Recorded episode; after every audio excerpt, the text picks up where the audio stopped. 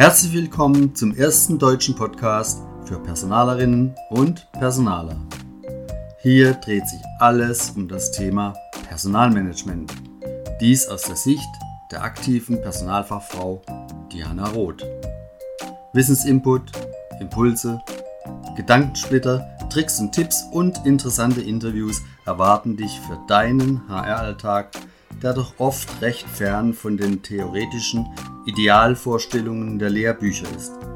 Damit soll dir der tägliche Spagat zwischen den Häuptlingen und Indianern in deiner HR-Funktion besser gelingen. Es soll dir helfen, leichter, effizienter und gelassener deine Herausforderungen im Personalmanagement zu meistern. Und hier kommt deine Gastgeberin und Herzblutpersonalerin Diana Roth. Statement. Einmischen. Einfluss. Frage. Meinung. Vorteile. Umsetzen. Wahre Grund. Besser. Hindern. Lösen. Unterlassen. Verhalten. Einschätzen. Ändern. Beibehalten. Chef-Chef. Hey, hey und herzlich willkommen zu meinem heutigen Podcast Abenteuer HM. Und heute geht es rund um Coaching-Fragen, die du als HRlerin in deiner Praxis einsetzen kannst. Ja, seit über 33 Jahren äh, arbeite ich im HM und seit über 20 Jahren im Bereich Coaching. Ich äh, führe verschiedene Coaching-Ausbildungen und habe mir gedacht, es könnte dir heute einen großen Mehrwert bringen, wenn du einige Coaching-Fragen in die Hand bekommst, äh, welche du in deinem HR-Alltag einsetzen kannst. Und ich frage dich jetzt, wie oft gibst du ein Statement ab? Wie oft mischst du dich in Angelegenheiten ein und versuchst die noch zu steuern? Versuchst Einfluss zu nehmen? Nein, Nein, ich weiß, das ist natürlich immer gut gemeint, das geht klar. Aber wie oft passiert das? Diese Frage musst du ja nur dir selbst beantworten. Und jetzt gebe ich dir meinen Tipp. Versuch's doch mal ganz anders. Ja, gebe einfach kein Statement ab. Die Leute wollen immer ein Statement hören und beurteilen und verurteilen oder punkten das. Aber mach das nicht. Das ist mein, mein Tipp an dich. Egal, hm, ob jetzt ein erboster Vorgesetzter vor dir steht und über seine Mitarbeiter urteilt oder ob sich ja, eine Mitarbeiterin über ihren Chef ausheult. Frage, Frage, Frage, was das Zeugs hält. Ja, dieses Sprichwort, wer fragt, führt, das gilt einfach immer noch. Und ich habe dir jetzt hier 43 Fragen aufgeschrieben, damit es dir zukünftig gelingt, zuerst Fragen zu stellen, statt Statements abzugeben, viel zu früh abzugeben. Ich mache immer kurz Pausen nach den Fragen, damit das so ein bisschen einfließen kann. Und wenn ich dir hier den Tipp geben kann, hör dir den Podcast nochmal in Ruhe an oder druck dir die Shownotes aus. Dann hast du alles beisammen. Okay, starten wir. Meine erste Frage. Die lautet, beschreiben Sie mir doch bitte, wo Ihrer Meinung nach der Grund für das geschilderte Problem liegt. Also hier mit dieser Frage gehen wir sehr stark auf das Problem. Und im Coaching ist man ja sehr stark lösungsorientiert. Aber ganz klar ist das eine Frage, die, die sagt, ich möchte wissen, was deine Meinung ist, was der Grund ist, dass dieses Problem entstanden ist. Also ich wiederhole, beschreiben Sie mir bitte, wo Ihrer Meinung nach der Grund für das geschilderte Problem liegt. Okay, Frage 1. Frage 2. Recht geläufig und gleichwohl ist es sehr wichtig, die zu stellen. Welche Vor- und welche Nachteile hat dieser Plan, den Sie mir jetzt schildern? Frage 3. Erklären Sie mir doch bitte ganz genau und konkret die Vorteile dieses Problems. Also nicht des Plans, sondern des Problems. Das ist nämlich sehr spannend, wenn man die Leute fragt, was ist denn der Vorteil von dem Problem? Viele werden sagen, da gibt es keine Vorteile, aber es gibt immer Vorteile. Die nächste Frage. Wie genau würdest du das denn jetzt umsetzen? Also damit äh, verursacht man, dass der andere überlegt, wie er dann in die Maßnahmenplanung geht und damit wegkommt vom Problem sehr stark lösungsfokussiert. Lieber Mitarbeiter, was sind denn die Beweggründe des Vorschlages, den der jetzt der Vorgesetzte unterbreitet hat? Also den Mitarbeiter oder wer auch immer dazu bewegen, die Beweggründe des Gegenübers zu erfassen. Die nächste Frage. Was willst du dagegen tun, dass der Chef das tut? Damit äh, löst man auch aus, dass der andere wirklich überlegt, was kann ich jetzt tun und nicht wie ein, ein Kaninchen vor einer Schlange verharren, sondern wirklich ins Tun gehen. Nächste Frage. Wie kannst du garantieren, dass es dann erfolgsversprechend ist? Und das ist eine sehr gute Frage, wenn jemand kommt und dir einen Plan für ein Problem vorlegt und sagt, das ist der ultimative Plan. Und nicht, dass du dagegen sprichst, sondern sagst, wie, kann, wie kannst du es garantieren, dass es dann erfolgsversprechend ist? In dieser Frage, da steckt auch so viel Kraft, weil man kann dann auch diskutieren, was für denjenigen erfolgsversprechend ist. Ein schöner, äh, eine schöne Frage, die ich immer wieder im HR stelle. Was ist der wahre Grund, dass du von mir als Personalerin diese Einmischung jetzt forderst. Ja, ich habe immer wieder ähm, Vorgesetzte, die, die wirklich wollen, dass ich mich einmische oder Mitarbeiter, die sagen, jetzt musst du dich aber einmischen. Äh, da hinterfragen, was ist der wahre Grund? Die nächste Frage ist eine sehr schöne Coaching-Frage und die habe ich aus meiner, meiner dritten Coaching-Ausbildung und die nehme ich immer wieder hervor. Wann ist es einmal schon besser gewesen und was haben sie dann anders getan, damit es wirklich besser war. Beispiel, eine Mitarbeiterin kommt zu dir und beklagt sich immer wieder über ihre Vorgesetzte. Dann kann man fragen, um sie aus dieser Problemsituation zu bekommen, aus dieser Problemperspektive, fragen, ja, wann ist es denn mal gut gewesen mit der Vorgesetzten? Fragen wie, was sind die drei Punkte, die dafür sprechen? Äh, die Personen, die zu dir kommen, haben oftmals ganz, ganz viele Argumente, dass etwas gegen was spricht. Aber sie dann hier abzonen und sagen, okay, ich habe verstanden, dass das und das und das und das spricht dagegen, aber jetzt hätte ich gerne von dir drei Punkte, die dafür sprechen.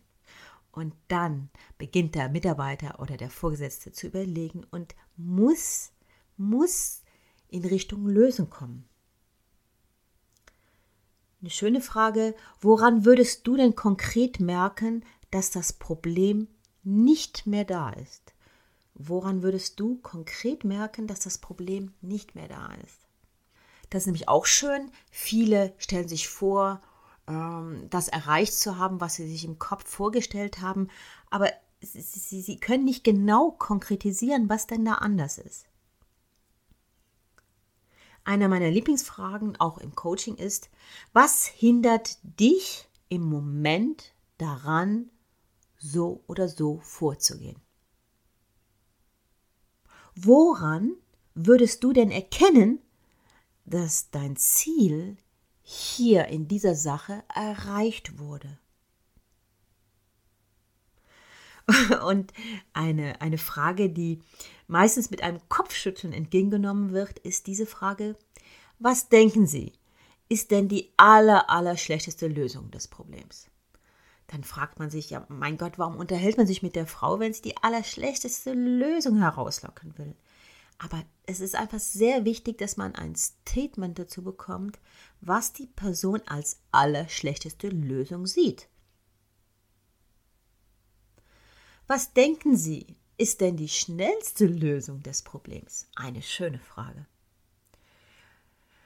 Um in, ins Tun zu kommen, frage ich sehr gerne, was kannst du tun oder unterlassen, damit das Ganze noch schlimmer wird? Oh je.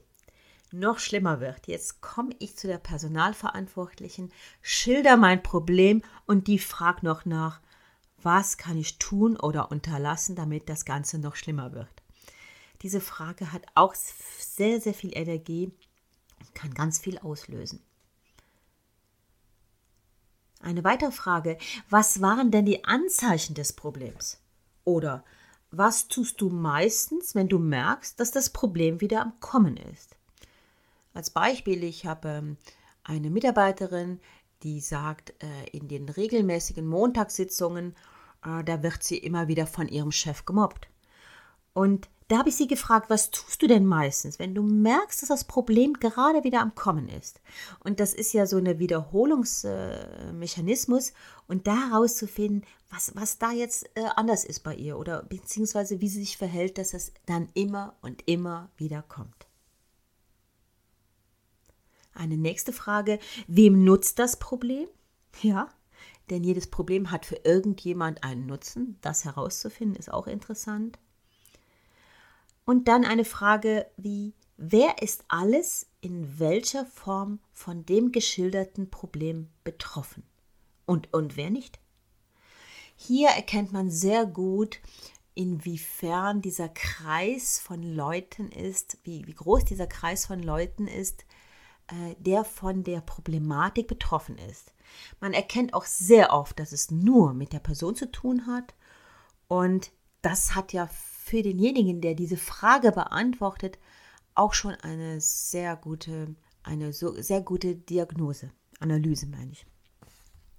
Nächste Frage. Wer möchte sich genau wie verhalten, dass das Problem nicht mehr da wäre? So, jetzt kommen wir dahin, dass wir in die Lösung kommen. Jetzt kann die Person sagen, die andere Person müsste sich so und so verhalten, damit das Problem nicht mehr da wäre. Und diese Frage wird sehr oft sehr schnell beantwortet. Meine Frage an Vorgesetzte ist sehr oft, wenn sie sich über einen Mitarbeiter beklagen, wie ist dieser Mitarbeiter? Oder wie schätzt du deinen Mitarbeiter hier ein? Und auch, wie können Sie diesen Mitarbeiter ändern? Und, können Sie ihn überhaupt ändern? Welches Verhalten zeigst du in dieser Problemsituation das du in der Lösungssituation keinesfalls zeigen würdest? Eine kraftvolle Frage. Ich liebe diese Frage. Hier geht es darum zu sagen, überlege dir mal, welches Verhalten du keinesfalls zeigen würdest, wenn die Pro Problemsituation sich in eine, eine Lösungssituation ähm, ergeben würde. Auch hier schaffen wir es mit der Frage, dass unser Gegenüber vielleicht sogar einen Moment schweigt. Und ich verehre ja sehr die, äh, die Frau Radatz, die ein Buch geschrieben hat äh, zum Coaching und sie sagt immer, diese, diese heilige Pause, die heilige Stille, die sollte man dann aushalten. Ich kann in den Showlinks das verlinken, das Buch. Ich muss mir das noch gerade heraussuchen. Auf jeden Fall sagt sie, es ist ganz wichtig, dass man, wenn jemand nachdenkt, um deine Frage zu beantworten, nicht gleichzeitig wieder andere Fragen nachschießt, sondern diese, diese Stille, diese Pause aushältst, bis eine Antwort kommt. An welchem Verhalten von dir lieber Vorgesetzter, merken deine Mitarbeiter ganz genau, dass du dein Ziel erreicht hast. Und welche Verhaltensweise wirst du auf jeden Fall beibehalten, wenn du dein Ziel erreicht hast? Und welche gibst du ein für alle Mal auf? Ja, ich weiß, das sind ganz, ganz kräftige Fragen und auch äh, die sehr viel auslösen, die zum Nachdenken geben. Und das, das war ja auch der Sinn dieses Podcasts, dass ihr Fragen in die Hand bekommt, die kraftvoll sind. Gehen wir jetzt zu den nächsten zehn. Wann tritt das Problem mit deinem Arbeitskollegen oder mit deinem Vorgesetzten stärker auf und wann weniger stark? Mitarbeiter kommen ja sehr oft zu einem und klagen und klagen und klagen. Und da ist es einfach sehr wichtig, kein Statement zu machen und, und, und nicht zu sagen, der Vorgesetzte, ja, du hast recht, der sollte sich anders benehmen oder wie auch immer, sondern neutral zu bleiben, aber das Problem ernst zu nehmen und dann mit Fragen den Mitarbeiter zum Tun, zum Lösen, zum Andersdenken zu bewegen. Wie würde ein Außenstehender die mir gerade von dir beschriebene Situation beschreiben? Ja, diese Frage haut so manchen um, weil er dann nicht versteht, was man will. Aber es geht mir wirklich darum, dass jemand die Frage aus einer ganz anderen Perspektive mir beschreibt und damit sich von der Sache etwas entfernt. Nicht so stark emotional belastet ist, sondern ähm, es schaffen kann, ein Außenstehender zu sein und mir die Situation zu beschreiben. Im Coaching selber, also wenn ich Personen coache, mache ich sehr oft es so, dass sie mir bitte die Situation als Außenstehender beschreiben und das schriftlich. Und das ist eine ganz, ganz, ähm, ganz gute Sache, weil man dann sieht, wie die Leute äh, die Situation anders oder sachlicher beschreiben können. Okay. Nächste Frage. Wie erklärst du, lieber Abteilungsleiter, dir das, dass dieses Problem ausgerechnet in deiner Abteilung auftritt? Bitte nicht sagen, nur in deiner Abteilung auftritt, aber dann zu sagen, wie erklärst du dir, dass das Problem jetzt gerade bei dir hier auftritt? Mm, dann auch so eine Frage, wie müsste ich mich denn verhalten, wenn ich jetzt in deiner Abteilung arbeiten würde, damit ich das Problem auslösen würde? Eine tolle Frage. Also, wenn du den Vorgesetzten so kommst mit Fragen, dann wird so viel ausgelöst und wenn die sich darauf einlassen, dann sind Lösungen möglich und zwar nachhaltige Lösungen. Weiter. Welchen Schritt müsstest du ändern oder hinzunehmen, damit das Problem erst gar nicht erst entstehen kann? Was denkst du, könnte dein Chef zum obersten Chef sagen, wenn er erfährt, dass du krank geworden bist, zum Beispiel? Also, dass jemand sich in die Situation begibt, wie was jemand anderes sagen könnte, mal überlegen, wie jemand anders die Situation sehen könnte, in die Augen, in die Mokassins des anderen zu steigen. Dazu solltet ihr Mitarbeitende, Vorgesetzte, eure Ansprechpartner ermuntern. So, kommen wir zu den letzten Fragen. Angenommen, du verhältst dich ab sofort kooperativ. Wie würden denn deine Mitarbeiter jetzt arbeiten? Welche Kriterien muss denn für dich eine gute Lösung erfüllen, damit sie auch wirklich, wirklich eine gute Lösung ist.